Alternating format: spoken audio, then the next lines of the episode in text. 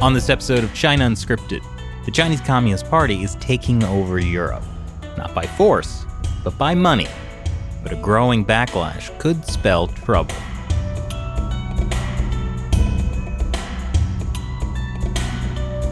Welcome to China Unscripted. I'm Chris Chappell. I'm Shelley Zhang. And I'm Matt Gnaizda. And you know, the Biden administration still hasn't made its China policy uh, clear yet. However, Biden has talked a lot about multilateralism, uh, that, that he will work with U.S. allies to counter the Chinese Communist Party. You know who else talks about multilateralism? Who's Shelley? Xi Jinping. So much in common. Yes. Maybe there's some kind of win win mutual cooperation we can achieve. Maybe. I wonder. Well, to talk to us today about Europe is Theresa Fallon, director of the Center for Russia, Europe, Asia Studies. Well, thanks for joining us today, Theresa. Delight to be with you today. Okay. Well, we definitely want to talk about uh, China and Europe. But when talking about Europe, uh, what's happening in Western Europe and sort of Central Eastern Europe are sort of different topics. So let's begin with Western Europe. I think the big China Western Europe thing is the EU trade deal. What's interesting about that is how much the US tried to stop that, or at least delay it, and Europe just didn't seem to care what the US said. Well, I'm not so sure that the US was trying to stop it. I mean, there was the email message or the Twitter message from Jake Sullivan stating, you know, we would really look forward to working with you on this. And this has been uh, in the works for about seven years. They had 35 meetings on it. And it was kind of just simmering on the back burner for the longest time. And so it was designed to replace the 25 already existing BIT, so bilateral investment treaties between EU member states. So, because of the Lisbon Treaty, uh, DG Trade has uh, control over all of this. So, what they wanted to do was just come up with one massive agreement. And so, China wasn't really too uh, motivated to get this done originally because uh, they pretty much had everything that they wanted in Europe. Uh, Europe is very open, it believes in free trade. So, China really had pretty much what they wanted in Europe. Whereas the Europeans were the demanders. They wanted more access in China and they wanted to lock in already what they had. So Wang Yi was here in Brussels uh, back in December 2019.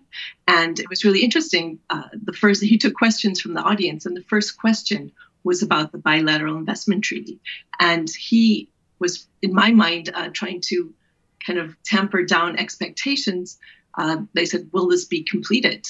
Uh, by the the deadline of December 2020, and he said, you know, we are a developing economy, and I don't think we can do this. And so I just thought, oh, this isn't going to happen. And then we saw fast forward with the election of Joe Biden, things changed because Joseph Biden made it very clear that he would actually work with allies, rejuvenate the relationships. And just prior to that, there was what we call the EU uh, US love letter. So the Europeans wrote this kind of a new agenda on how they can cooperate uh, transatlantic relations. So that almost sweetened the pot for China and really motivated them to push forward on this agreement. So it was pushed through so quickly uh, that it was actually during the presidency of Angela Merkel. Uh, she had the rotating EU Council presidency, which is a six month period and they set priorities what they want to, to accomplish. And getting this deal done was one of the things key issues that she wanted to accomplish. So i should just back up a tiny bit because what really happened how the europeans got this uh, deadline was they managed to arbitrage the tensions between the us and china during the us uh, negotiations. And so for two years prior to that uh, 2017, 2018, the Europeans were unable to conclude any sort of uh, statement at the end of the annual EU China summit. And because of the tensions in 2019, uh, the Europeans managed to get the Europe, uh, China to actually promise uh, a deadline to complete this BIT, or what the Europeans call the Comprehensive Agreement on Investment. And so they had this deadline, but there was actually no movement. And then we saw the EU China summit during the press conference, it was made quite clear by Ursula von der Leyen, the president of the European Commission. She complained that there was real no there was really no movement, and she even stated publicly, "We're not sure if the Chinese even want this investment." So, with the election of uh, President Trump, uh, Biden, there was a huge acceleration. And it happened so quickly, really, uh, to get it over the line by the end of December. Many journalists misre- misreported and said they signed a deal. But the reality was they just agreed in principle. And that was agreed December 30th.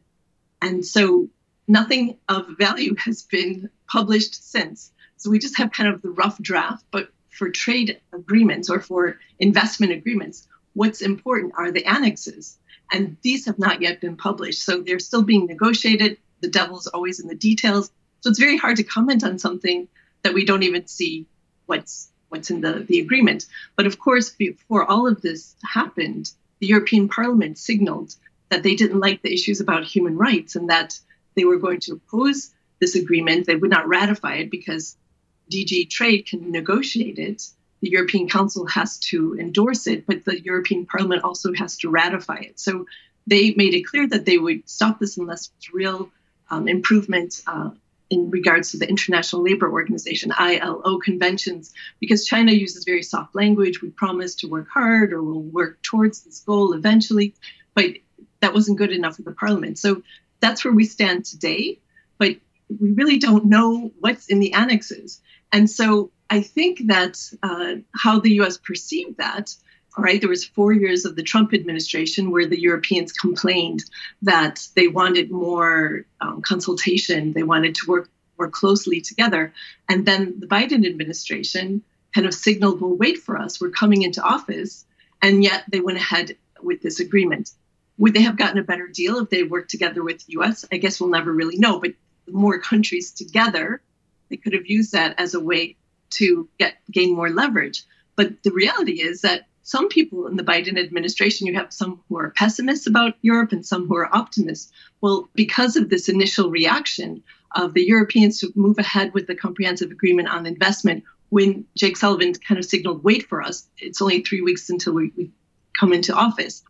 Some people have interpreted that as a, an opportunistic movement by the Europeans. They, they were unwilling to wait for the Biden administration and work closely with them, even though they have this kind of love letter about closer cooperation on transatlantic relations. On the other hand, you have people who are trader, you know, in DG trade, who would argue that, for example, when the U.S. was negotiating the TPP, they didn't consult with their European counterparts, so that they had every right to consult to, to do this agreement without the Americans uh, or consulting with them. But the nature of, of the world has changed, the geopolitical landscape has changed, and clearly uh, President Biden wanted to work more closely with allies, and the Europeans seem to have rejected that, at least with this agreement. Now, it's not clear if it will get through. Uh, it's difficult to determine what's in the agreement, who will oppose it, but it seems that there's a growing uh, narrative. For example, I'm based in Brussels, and the Belgian uh, government inside the parliament there, they have come up with a statement that genocide is happening in Xinjiang. So if there is more movement in other European member states, this will be very difficult to sign a type this type of agreement when other you know it's they, these are democracies and that the public is very much aware of what's going on and it, it becomes far more complicated so there's about a year uh, between having the legal scrubbing of the document having the annexes published and all the other uh, things that could go on. Now, I was just reading recently about Xi Jinping spoke to President Macron yesterday and was trying to, you know, wants to hurry this process up because the unintended consequence of this agreement now is that there's a far there's far more attention on Xinjiang. And this is in the headlines almost every day now. And I think this is kind of the unintended consequence of pushing this agreement through in principle, but all the fine details. Now, many governments, many public figures. Uh, many people in the European Parliament are holding talks, conferences on, on Xinjiang. So I think this was the unintended consequence that Xi Jinping is trying to get this finished over the line and doesn't want anyone to talk about it anymore. So really, in, in many ways, the Chinese Communist Party would have been better off from its own point of view by just keeping the bilateral agreements instead of trying to make this a big Europe thing, right? Well, I think that they accomplished three things with this. Uh, because they showed no interest in getting this done. And it was kind of a carrot that you could always hold out to the Europeans to keep them to behave themselves, right? So the Europeans were kind of quiet on certain issues in regard to Hong Kong and because there's always a promise of a possible uh, investment deal, and and let's let's face it, the, the clear winner in all of this was Germany because if you take German investments and German businesses, uh, if you take the next five EU member states combined, they do not equal Germany. So Germany was clearly driving this, and um, so you had the stars were aligned. You had Angela Merkel as rotating European Council president.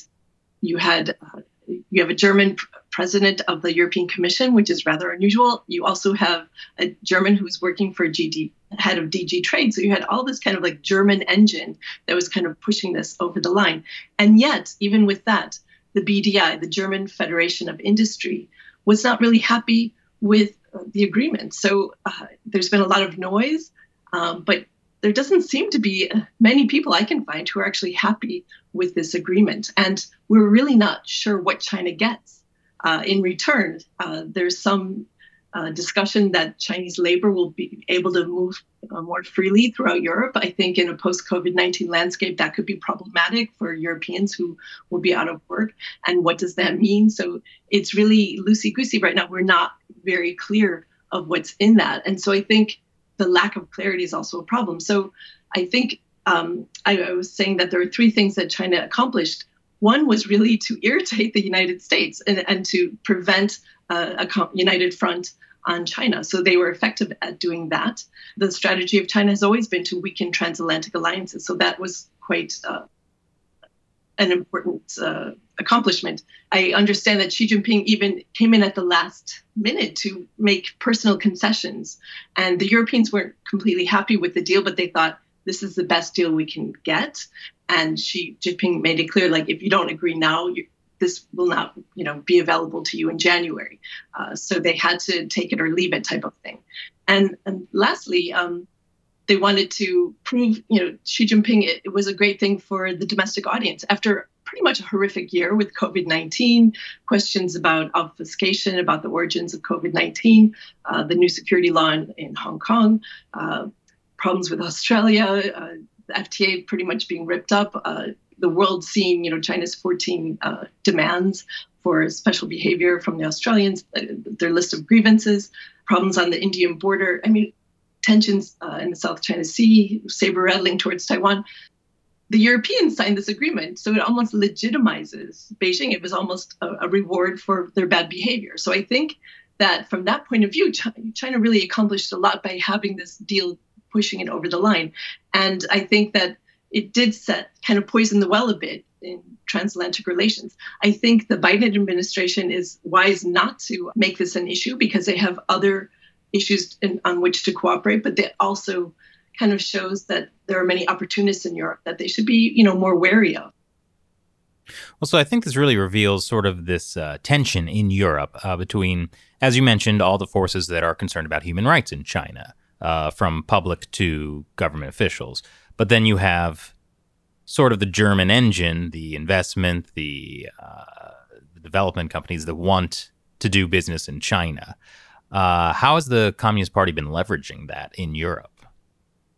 Well, they're very clever about that because they never need to lobby themselves. They have the companies do it. And so there was this really striking example of this with uh, the head of Ericsson, uh, telecommunications company, but they, they actually build things in China. So, uh, in regards to the whole Huawei debate, there's been uh, suggestions like, why aren't we investing in our own European companies like Ericsson or Nokia? And so, because Sweden is so transparent, the journalists asked for access to these uh, phone discussions, uh, messages on, on their phone, on their mobile phones.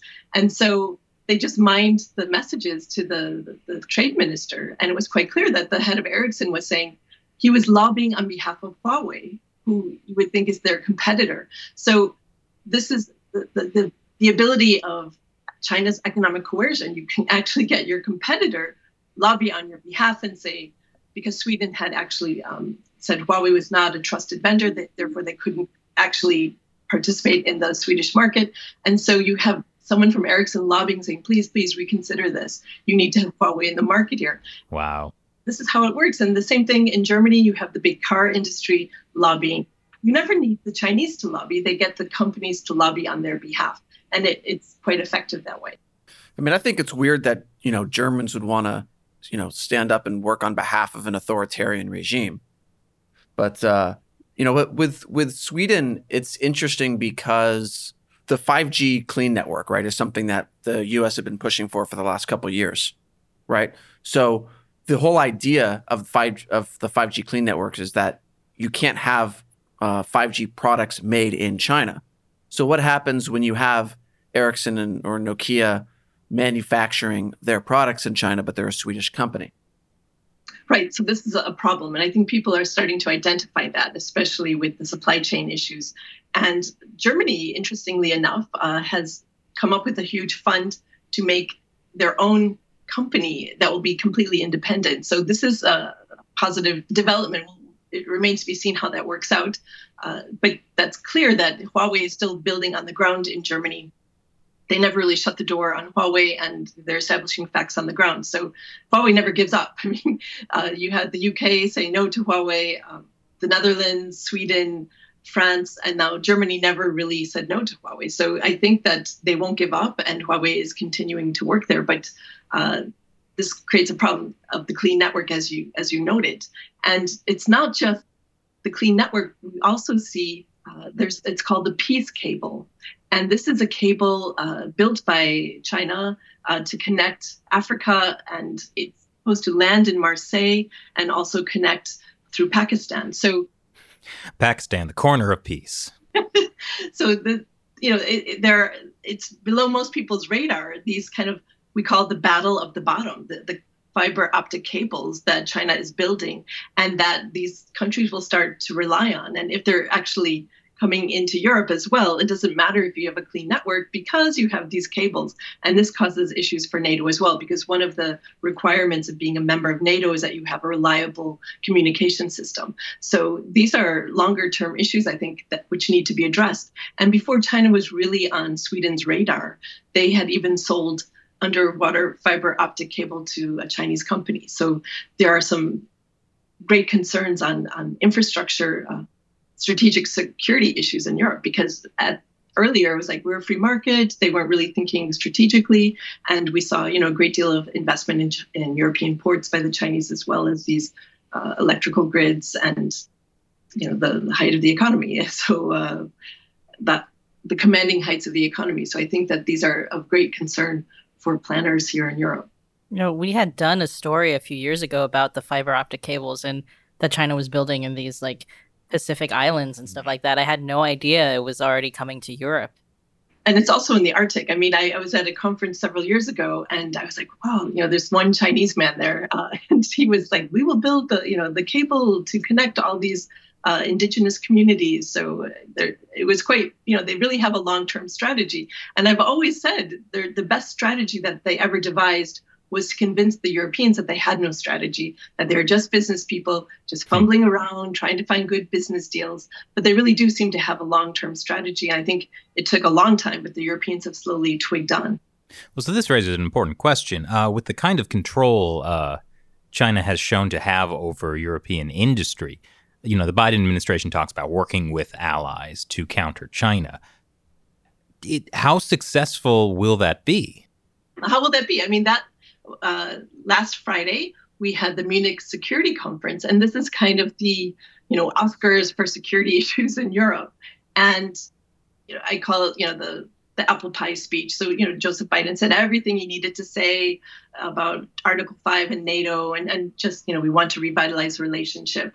And then Angela Merkel spoke and she changed her tune because on the sidelines of Davos, uh, a lot of journalists picked up what she had said that she would not join some sort of counterbalancing coalition uh, of democracies to to try to shape China's policy, that she did not want this type of Cold War bloc system, that she would not participate in that. And then shortly afterwards, Macron, uh, President Macron, actually had a talk at the Atlantic Council, and he said the same thing. So the Franco-German engine, they were on the same page that they would not join in any sort of counterbalancing uh, bloc. And so I think that uh, the U.S. needs to maneuver wisely and because Europe has not been able to speak with one voice on China since, in my analysis, back to 2016 that you can't expect Europe to act as a whole because with 27 member states, it's always the lowest common denominator. And so, as we've seen, the Chinese have created these sub regional groupings. For example, the 17 plus one in Central and Eastern Europe, this kind of Trojan horse uh, way to kind of divide and conquer. The US has said um, people who are working uh, in the U.S. administration have published papers, and they will be more like coalitions of the willing. And I think that the U.S. has other allies that they can work with uh, Japan, South Korea, Australia.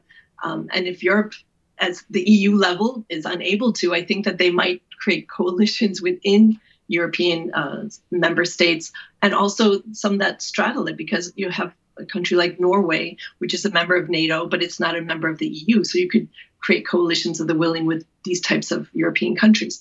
And also a very important country, the UK, which also Brexited at the same time that the Comprehensive Agreement on Investment was uh, getting negotiated. The calculus in Europe has changed dramatically. So you have the UK, which actually has a substantial defense um, compared to the rest of the EU member states outside of the EU and therefore actually probably more uh, open to cooperation with the US than maybe other continental member states are. So I think a US, UK, maybe some coalition partners within Europe, like Poland or other countries, that might be the way forward for the US. Well, it's interesting you say that because this this sort of idea of the US creating this coalition of the willing. That's exactly the same strategy the Chinese Communist Party used to undermine the EU, uh, Belt and Road projects in Greece, uh, Italy, and um, the 17 plus one countries. Ideally, it would be nice if they could pull Europe along, but I, have been looking at this for quite a long time, and there are countries like um, Hungary, for example, uh, that's an EU member state that's also a member of the 17 plus one. They are a traditional blocking power. So China likes the EU because it's a great uh, trading place. They all have the same rules. China needs to just get into one country and they can trade with you know 27 other countries. So they really like the big market aspect of it, but it's more of a nuanced relationship. They want to have enough power and leverage to actually stop or water down directives that they don't like or agree with. For example, the very first time I saw this was in 2016 with the arbitral tribunal decision on Philippines versus the PRC. In regard to the South China Sea. So everyone expected the EU to support this because it's everything that they stand for, right? So rule rule of law, multilateralism, you know, all these issues. And at the end of the day, it was three countries that watered it down. So you had Hungary, Greece, and Croatia. Croatia had their own maritime dispute with Slovenia, so they didn't want to, to sign on to this um, arbitral tribunal decision on a maritime decision. So I understand with their position. But Hungary because the EU, when they make a statement, they they speak for all 27 member states. But Hungary even published their own statement, and there was a joke here in Brussels that it sounded a lot like a translation of Chinese speaking points. Mm-hmm. So they actually China only needed one country to slow things down, and uh, of course Greece was part of that grouping. Now, because of geopolitical issues uh, in the Mediterranean, in the Eastern Mediterranean, Greece is actually far more cooperative because they have tensions with Turkey and there's oil and gas issues uh, in, in the Eastern Med. So I think Greece has made it clear that they want to cooperate more now with the United States. So I think the key issue now will be Hungary. And uh, Greece has, has signaled that they will uh, go along more with the US because they have other security interests uh, that trump um, kind of China's economic promises. And it remains to be seen how this will work out. So the calculus is constantly changing in Europe. It's not very clear. It's not very easy, and I, it's also difficult for for China to deal with this constantly changing uh, calculus. You know, in Italy, uh, we saw under the previous government of Conte, they signed on to the Belt and Road Initiative, and now they're having a rethink about that. So there's a new government under Draghi, and they're kind of disappointed they didn't get as many economic goodies as, they had hoped for. So it, it's more complex, but it's clear that we saw with the comprehensive agreement on investment. It was done virtually, the agreement. And of course, Angela Merkel was there because she was a rotating council president for six months. So if the EU was really strong, she wouldn't even need to be there, but she, she chose to be there. But there was absolutely no reason for uh, Macron to be there. And so this angered the rest of European member states. So you have the famous um, screenshot of Xi Jinping in the middle, and then you have Angela Merkel in the left corner, you have uh, Macron in the right hand corner, Ursula von der Leyen in the left lower corner, and Charles Michel, president of the council, in the lower right corner. Everyone's like, why is Macron there? He has no reason to be there. So it gave the impression that Germany and France were playing above the heads of everybody else. And perhaps Angela Merkel didn't want it to look like a German show only, so she she invited him to come along, or he wanted to be there anyway. So so the idea that China or Xi Jinping wanted to have this kind of special European leaders meeting is also picking off member states. So it's also creating tensions uh, across Europe. The third country since the UK left is Italy. So Italy was actually the most frustrated with all of this.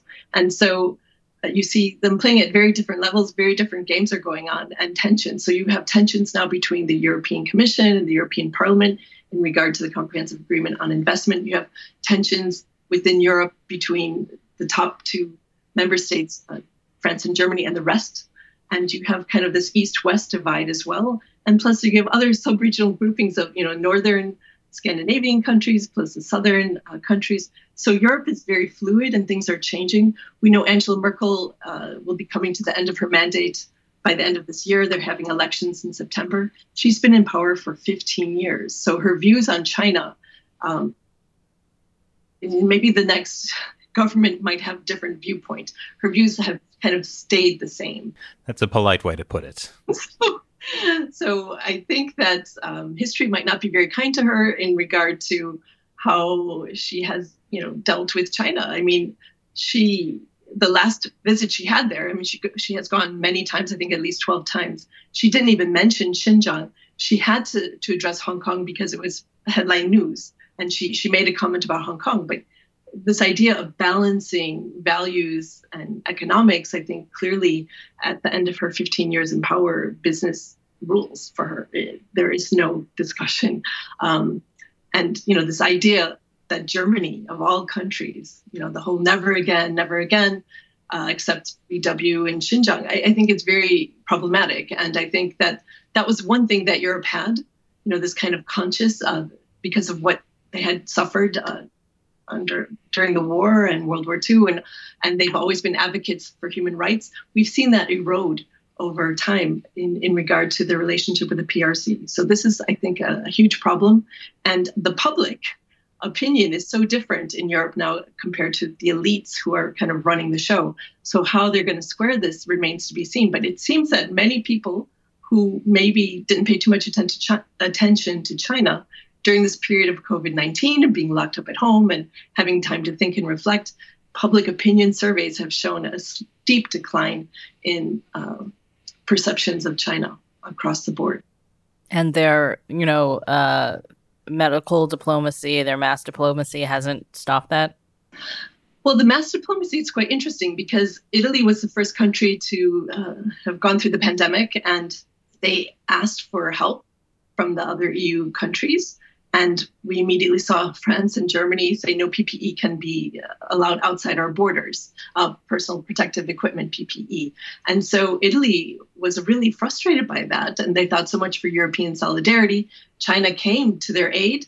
Uh, and in some respects, they conflated aid with purchases. You know, they were showing like we're saving you.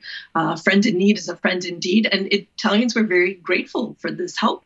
Um, it was needed, and a lot of things uh, later were, were reported to be defective or unusable.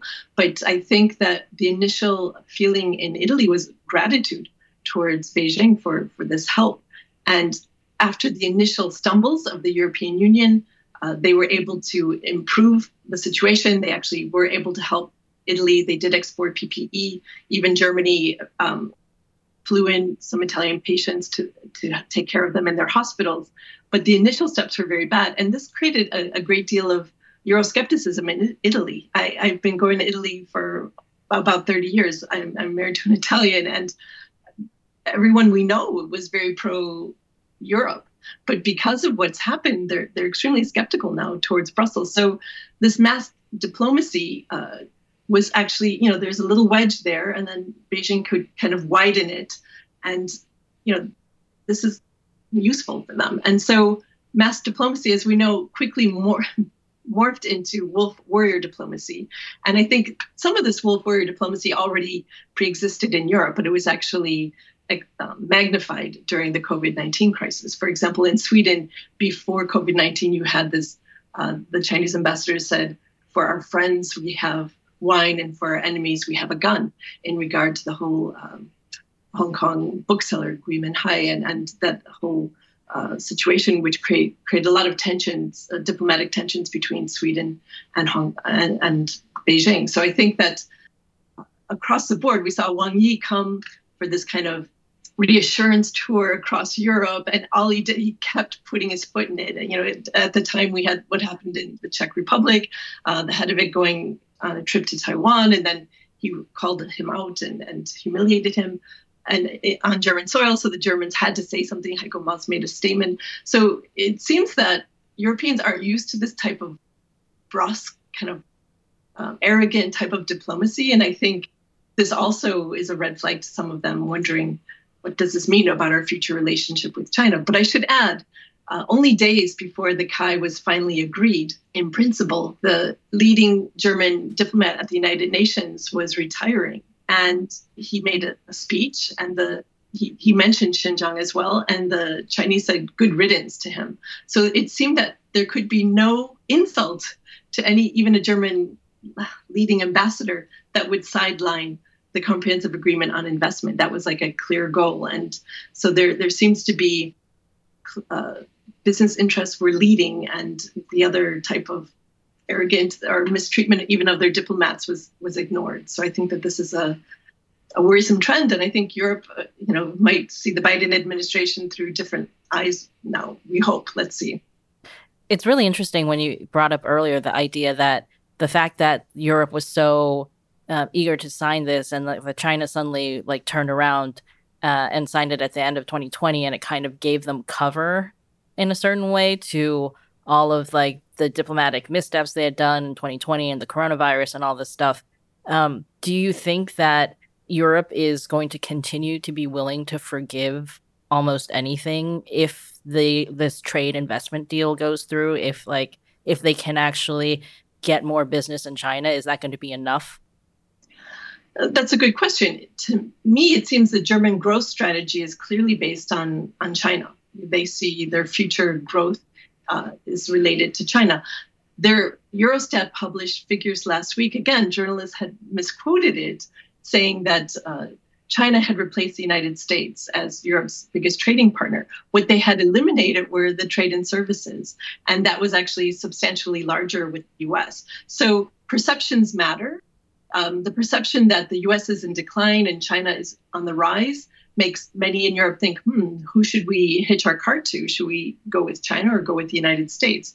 But this narrative of values doesn't seem to be animating the discussion very much. And so some decisions will have to be made, and some of them might be more painful. In a post COVID 19 economic landscape, I think it'll be harder for countries to make these decisions because they'll need to grow their economies. And Europe has all, all in October they they came into action the FDI screening mechanism, the foreign direct investment screening mechanism.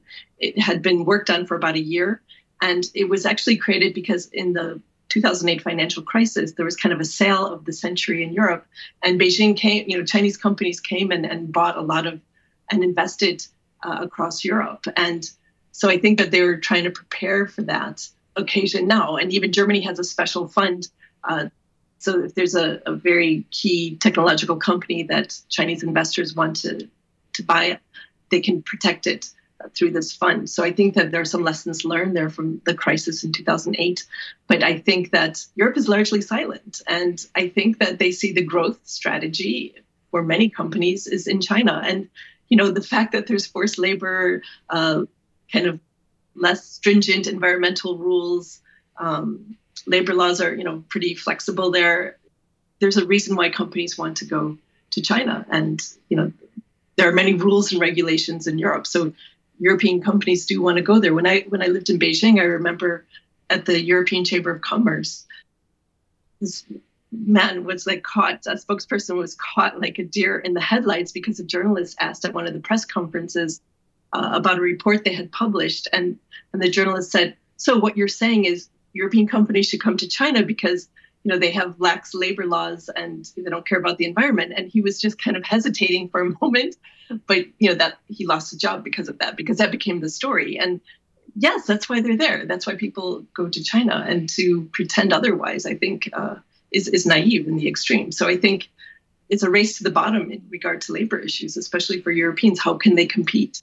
That you know that kind of attitude towards the uh, environment makes me think a lot about the Paris Climate Agreement and how they'll just let China do whatever they want. It's about supposedly about protecting the environment, and yet China gets to be a place where there are no environmental regulations, and European companies can go there.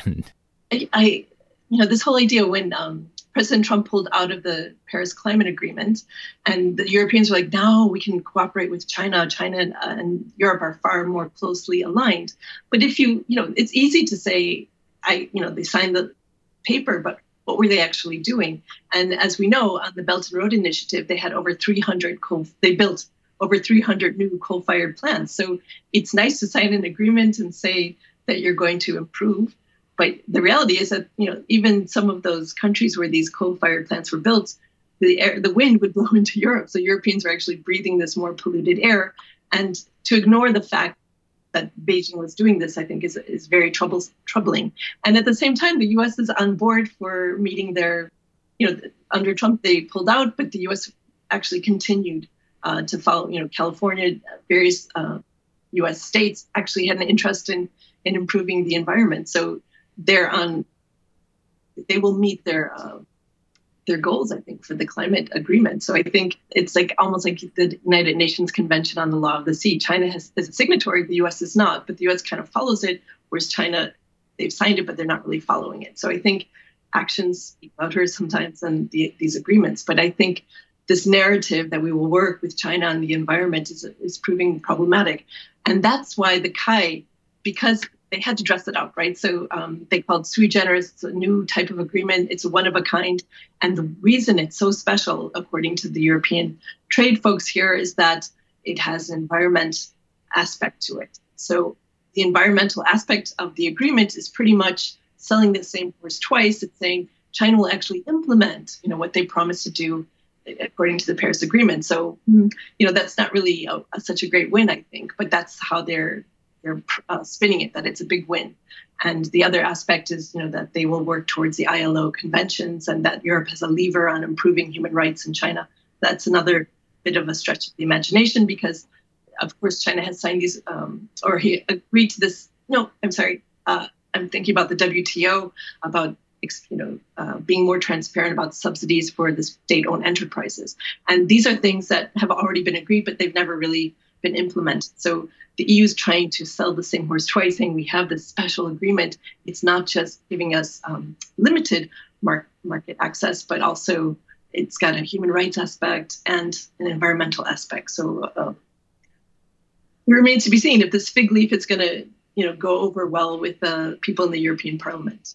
Yeah, I, I, gotta say, I'm not. I don't have a lot of faith that uh, multilateralism will be able to contain China and the Chinese Communist Party.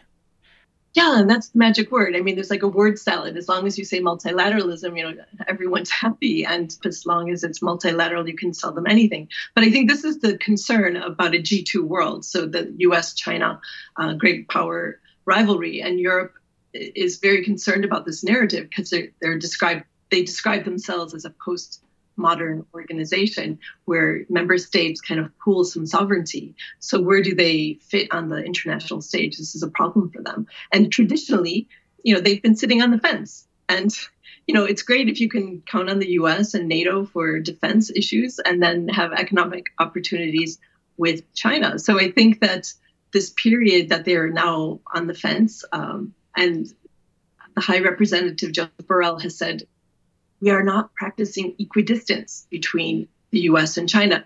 We have values in common with the US. So my view is like they're sitting on the fence, but they're just kind of leaning a little towards the US, but it doesn't really make that much of a difference. So I think the Biden administration might be it will be it's early days in the Biden administration where no one's really clear what his uh, China policy is yet.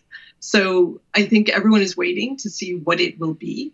I would hope that they had something uh, enunciated earlier and more clearly because that would help get the Europeans on board. Uh, now the Europeans are kind of staking out their own territory with this.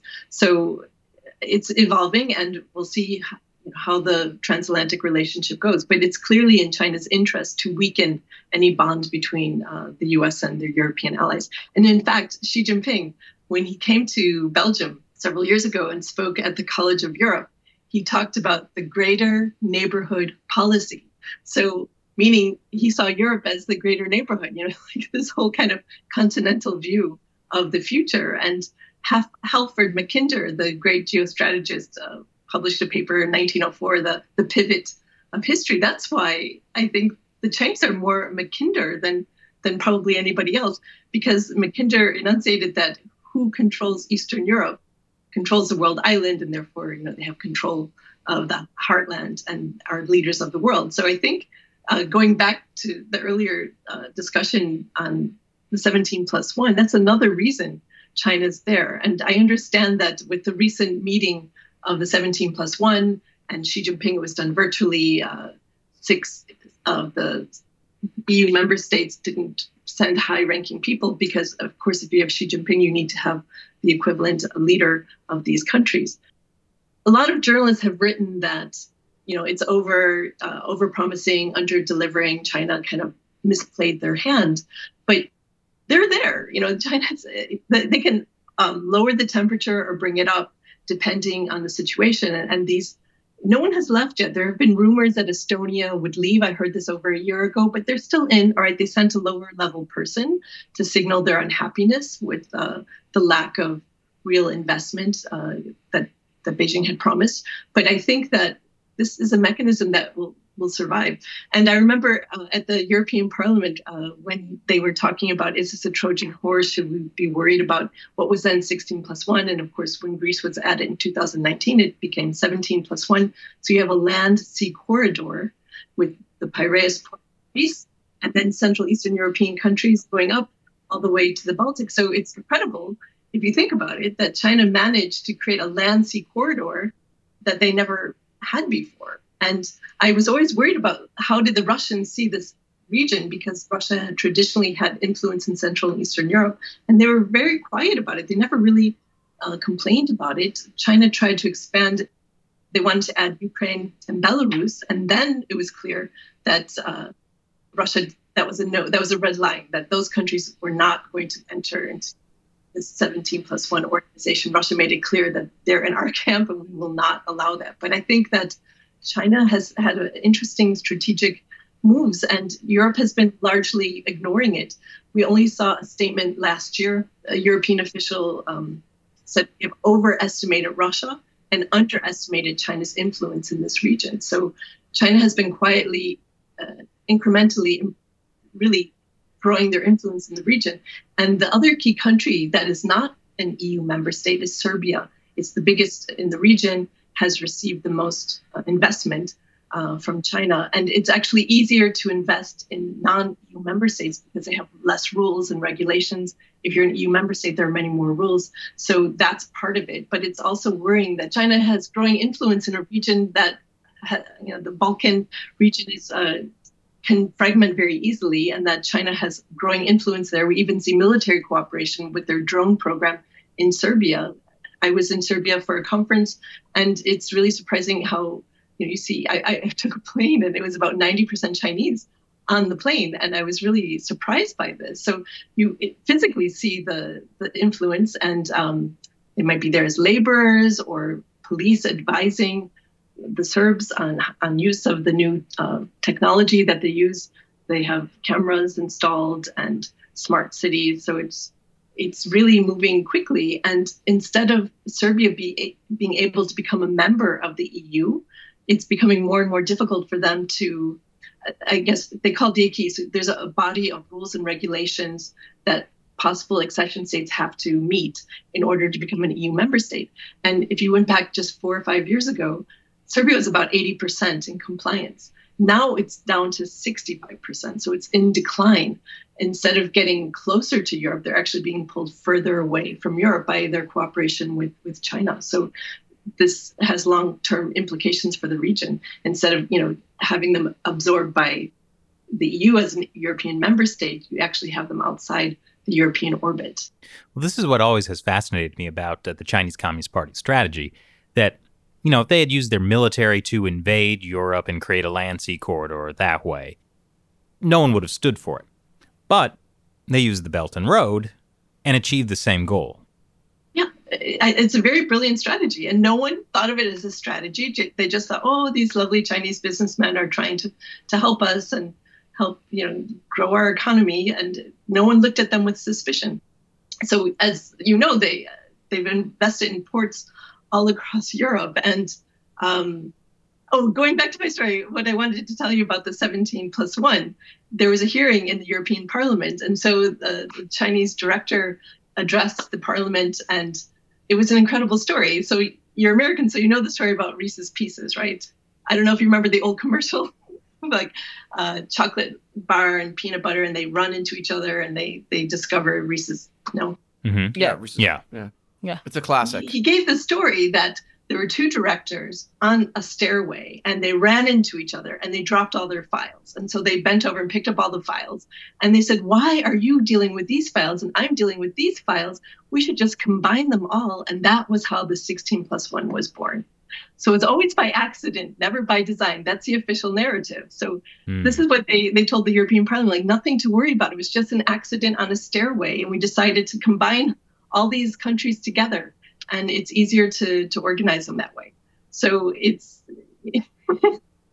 but they've, they've really accomplished a lot in a little time. And I would say that it doesn't take a lot of money to, to create influence there. If you look at the figures that they invested in Hungary, for example, it's not very high, unless now you deal with the the, the rail project, which got the, the papers have been sealed for 10 years because of the COVID 19 emergency, but that had been simmering on the back burner for a while. Brussels said, you know, you're not following the proper procurement procedure, and uh, Viktor Orban managed to get this agreement inked uh, because of the COVID 19 emergency measures. So that will connect Hungary and and Serbia. So, Wait, so, so Hungary sealed the papers, and the excuse they used for not making them public was COVID 19.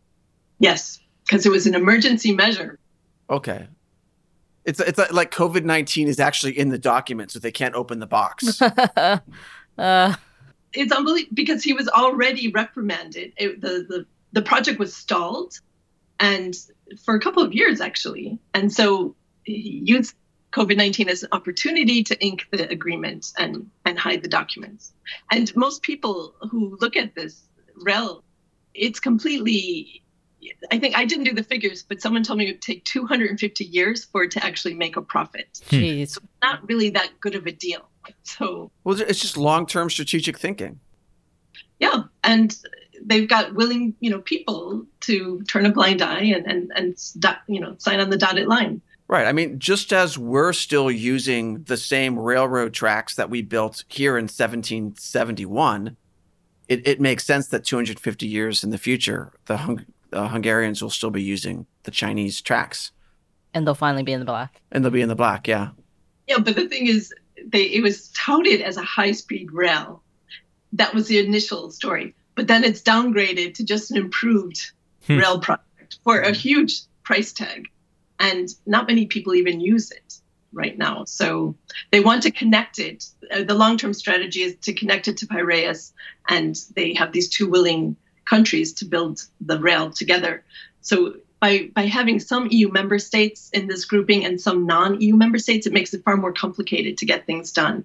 And so I think uh, if they, they, could have, if you look at the map, they could have just used EU member states, but there must be some reasoning behind that, you know, to to work with non-EU member states as well. And obviously, it's much easier to to do investments in countries that don't have to follow rules or don't have um, open bidding procedures and things like that. But I think that Europe slowly, slowly woke up to that, but it's far too late. I think that uh, they really need to pay far more attention to the to their immediate neighborhood, let alone you know be concerned about what's going on in the South China Sea. They haven't been paying attention to their immediate neighborhood. And so we have this whole debate in Europe about strategic autonomy. Uh, you know, they they really need to to pay far more attention to what's going on. Do you think with the 17 plus one, um, even if you're saying that the these countries, some of the countries might be a little upset with China right now, eventually they'll recover. Essentially, like maybe the China will increase investments or like some way, and they'll kind of be able to repair the relationships with the Baltics and that kind of stuff. I, I, wouldn't write it off. I don't think China will close it down because then they'll lose face and it will be perceived as a failure. So I think that they'll just let it simmer. They might, you know, the whole thing, the whole big attraction was supposed to be Xi Jinping, and that failed miserably. And I think many people are like, that's it, it's over, uh, zombie companies and all of this. But I think they'll, they'll just turn down the volume and they'll come back to it. And they China never ends a program. they keep these things going. And even during COVID 19, they were meeting with member states to, to share best practices on what they were doing with COVID 19. Two years ago, I was uh, invited to the Bled Strategic Forum, Forum, which is in Slovenia. And, you know, Europeans don't like to have events take place at 8 a.m. But I looked at the agenda and there was like this Eastern Med security event at 8 a.m. And I thought, oh, I better go. So I went and I was so shocked that the whole audience, about 80% of the people in the audience were Chinese. I thought, whoa, you know, why are the Chinese coming to an Eastern Med security event? And I talked to them during the coffee break, and they told me that they were there for a 17 plus one think tank event, which was going to take place on the sidelines of this uh, security and defense event. And I was like, oh wow, you know, I'm with a think tank. I would I would love to to come. And you know, they were very polite, and they they couldn't say no, and I got to go. So I think I was the first person to attend this that wasn't a member of the 17 plus one. So I just kind of sat in the back and took notes and watched what they were doing. And what the Chinese were getting out of it, they were watching how these people were interacting with each other, how they talked about Brussels. And the people running this program, uh, they were part of the very first class after um, that Deng Xiaoping had, you know, these Chinese scholars leave the country after the Cultural Revolution to get an education and to come back and help uh, the PRC. And so the woman was sent to study economic reform in Tito's Yugoslavia. And the man who was running this program was to study what was going on in Poland. And so they had such a depth of experience. They knew the languages, they knew many, many people in the region. And I thought, I can't think of any European diplomat that has that kind of depth of experience. So it was really fascinating for me to see uh, what was going on. But I think what was key is that the, they could learn how these countries or member states perceive Brussels as well, and, and they could find where there were little uh, divisions. And you know, that's all you need. The divisions exist, but then you can actually accelerate them or, or drive a wedge in, into them. So I think that they have a very long-term strategy for understanding the region. They really do have a, a great depth of knowledge of the region, and I I think that under the Trump administration, it is quite fascinating that they they managed to through their diplomacy to kind of counteract that because the Europeans were doing it. It was the Americans that came in and, and used, I think Wess Mitchell, it was part of his strategy uh, to use diplomacy to kind of cultivate better relations and, and also have them sign the, the clean network uh, to prevent Huawei from getting in there. And I think that this was an effective strategy, actually, uh, far more effective than what the, the Europeans were doing. So, well, I, I like the part where you're saying America is better than Europe. No, no, no, I'm not saying that. I, I live in Brussels. I, I need to stay here. but I, I think that they're they're you know considered smaller countries, countries that have privileged relations with China, like France and Germany. You know, they they can travel there. Xi Jinping will see them. Uh, China understands that the smaller member states, you know, they feel important when Li Keqiang comes and, and has a meeting with them and they do the photo and they are able to have kind of their own relations. So as long as France and Germany, as we saw with the recent uh, leaders summit, France and Germany playing above the heads of the rest of the Europeans. I saw Central Eastern European leaders say, well, as long as you're doing that, you shouldn't criticize us for dealing with the 17 plus one. And it also, you know, it's interesting. Um, in the early days of EU China relations, when they wanted to signal to the US that they were unhappy with something that they did, the Europeans would kind of switch more to, to Beijing and as kind of a punishment for the US. For example, with the Iraq War, you saw the Europeans kind of like, we want to build up China to, to be a counterbalance to US power and influence. But now you see kind of the Central Eastern European, some countries, for example, Hungary, when they want to show displeasure with Brussels, they kind of turn more to China. And so they're almost doing the same thing that the Europeans were doing to the US, but you have it on a smaller scale. So uh, also it's a it's a card they can play. It's a new face for them. Well, actually, these relations go back a long, long way. Hungarian um, China relations go back quite a long way, and so people should never underestimate, you know, the whole people to people policies that uh, China or that Beijing actually encourages, because these actually have a long term effect, and and we see that, for example, with relations with Hungary. Yeah, I think that makes it very interesting what Wang Yi had said in his recent speech, where he was talking about what the U.S. needs to do to, you know, get back in China's good graces. One of the things was we need dialogue, U.S. China dialogue at the people to people level. And, you know, we can have what Europe has. Yeah. It also made me think of uh, that photo of the Romanian president, like sitting with Donald Trump and shaking hands uh, what you were saying earlier about like America coming in and kind of doing the same thing that China was doing in a certain way, where they recognize that like it's a big deal for like a Chinese official to come visit you. It's a big deal for the president of Romania to sit in the White House. You know. Yeah, it's it's true, and uh, even saw the you know when President Vucic was sit, sitting. He's a very big man, um, the leader of Serbia, and he was sitting at a very tiny desk in the White House, putting you know signed the agreement, and uh, yeah, it's it's a big deal, and it also gives them legitimacy domestically. Like you know, the leader of the United States met with me, and even if you have to sit at a little tiny desk, uh, I don't know why Donald Trump did that. It looked, it was just a funny, it's an odd visual, but um, and of course in Serbia they they, they came up with video clips of this and with very funny soundtracks and things like that. but um, yeah, it, it, they're both playing the same game and it's winning hearts and minds. And i think that's that's what's kind of similar. I don't agree with the whole cold war narrative but we start seeing this kind of cultivating of relations. And so for china to succeed all they need to do they don't need to win europe over. They just need to neutralize europe. They need europe to just sit on the fence and not to go to the us side. So and china has been able to do that. Uh, as long as europe is co-opted and neutralized, you know, Beijing is happy. So what can be done to break China's grip on Europe? I mean, we were talking about the Trump administration and their outreach to a lot of these Eastern European countries, but it seems like China has a pretty good grip on Europe and within the U.S. itself. There's also a lot of, uh, you know, the the business Wall Street sector very close to China. Yeah, it's it's uh, can be very discouraging. I think the public needs to to be more active, and you know we see inside the European Parliament. Uh, the Greens actually have a, a, great voice on this. Reinhard Bütikofer from the German Green Party has been probably the most vocal in regards to these issues. And so it's going to be very difficult. The Chinese have had a long term strategy and they have made a lot of investments. And some businesses in Europe are doing quite well in China. And so they do the lobbying on behalf of uh, the Chinese Communist Party. So it's it's going to be very hard to um, to push back on this, especially in a difficult economic climate post COVID nineteen. Well, something you said earlier that actually I found very encouraging is that you mentioned a lot of people in Europe have a new look at the Chinese Communist Party. They're not happy about it. I, I've found that too in the U.S. as well. And really, what it seems to, to me that is happening is broadly more and more people are becoming aware of the threat of the Chinese Communist Party. All that's left is this small group of elite that have personal gain associated with the Chinese Communist Party.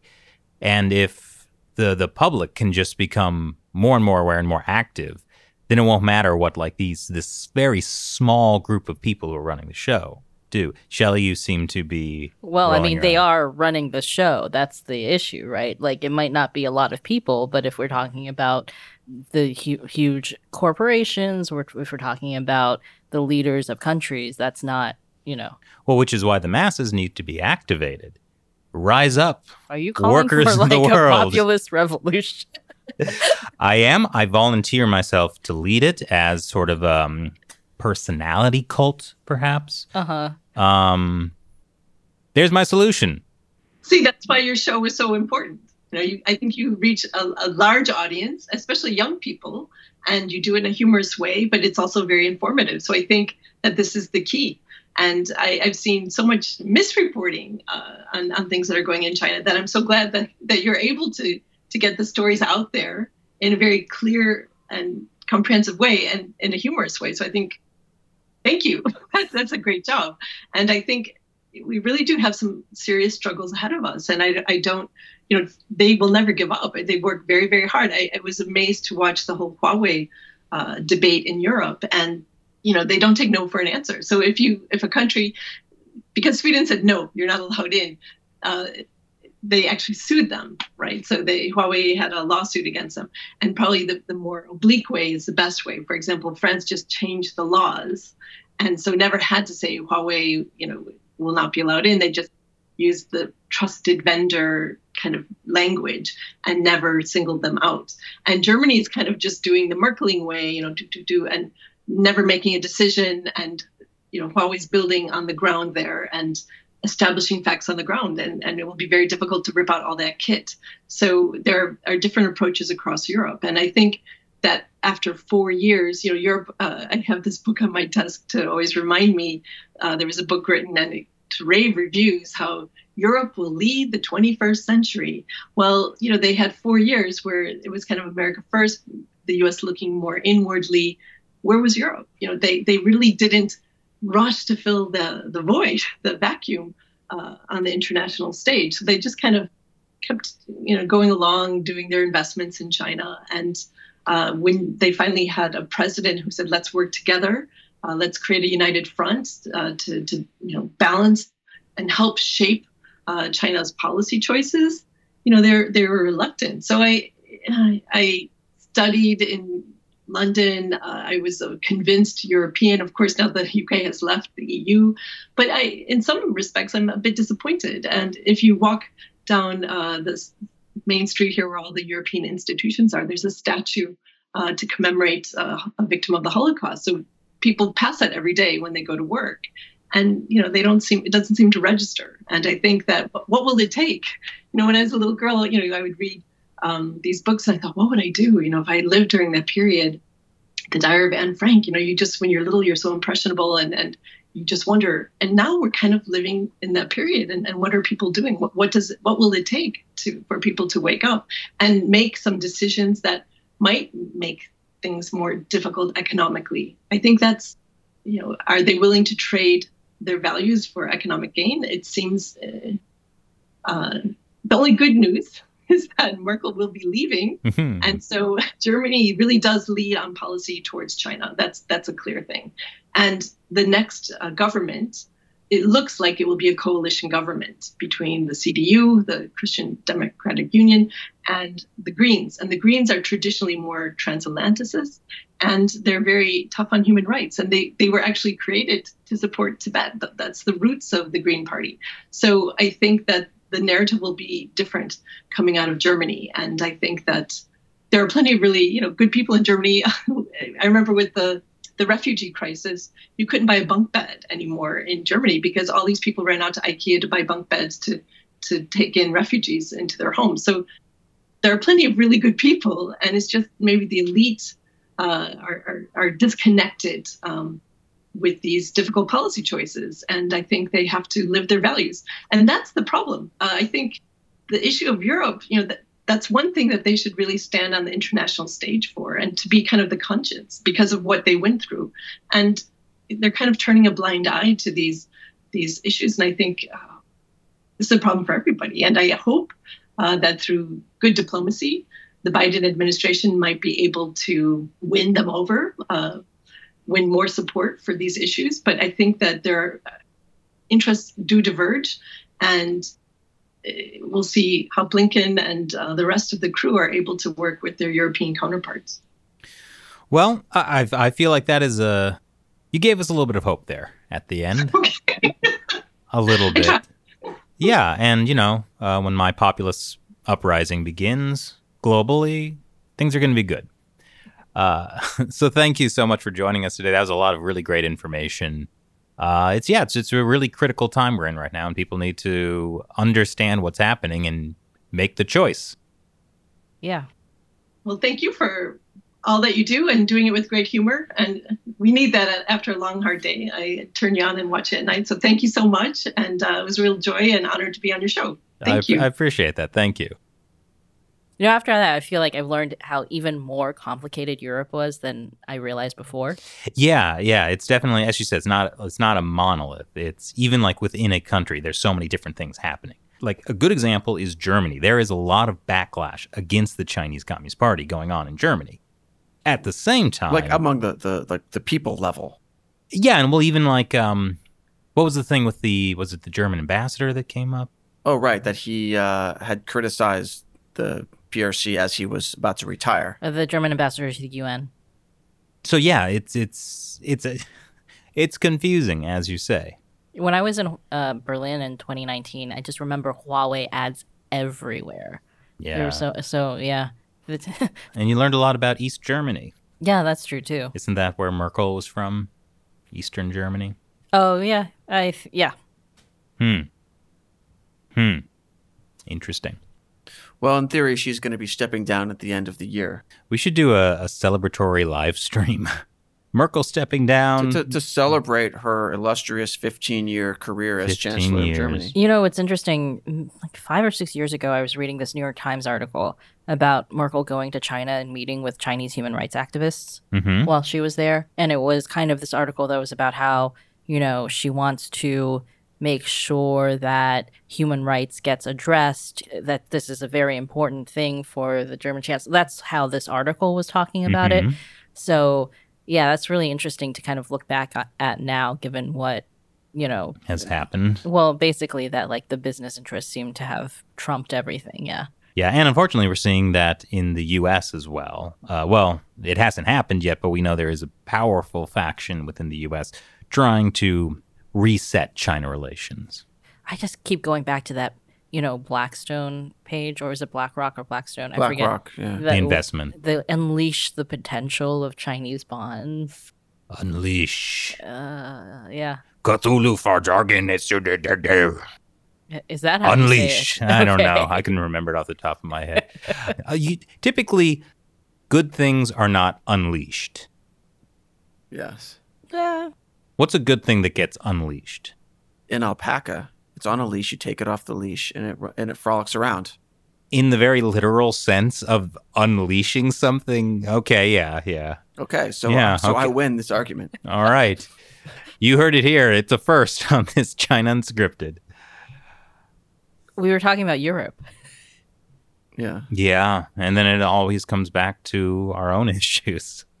I mean, isn't just that's just how people are. That's how people are. It's really always about ourselves. And that's something that the Chinese Communist Party understands. Yeah. People to people. The Communist Party is about people.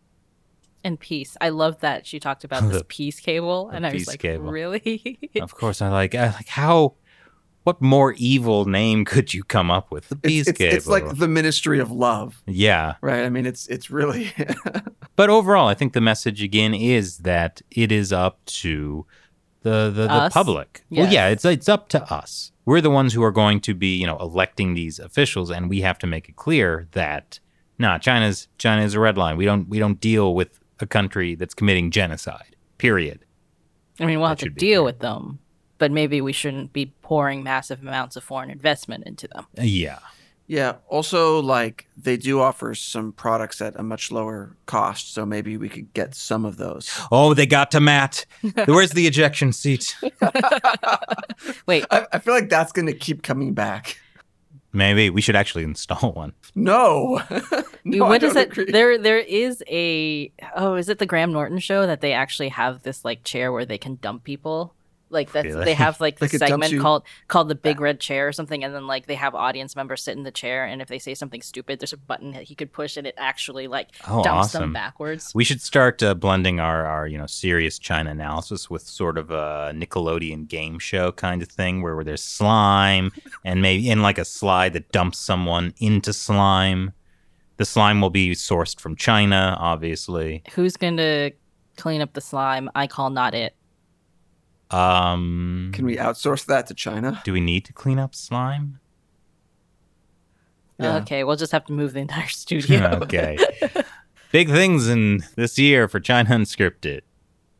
Uh, All right, I think Chris, you need to have Yeah. some lunch. This W- is once again, you're Chris Chappell. I'm yeah. and I'm Matt Gnaizda. I'm still Shelley. Talk to you next time.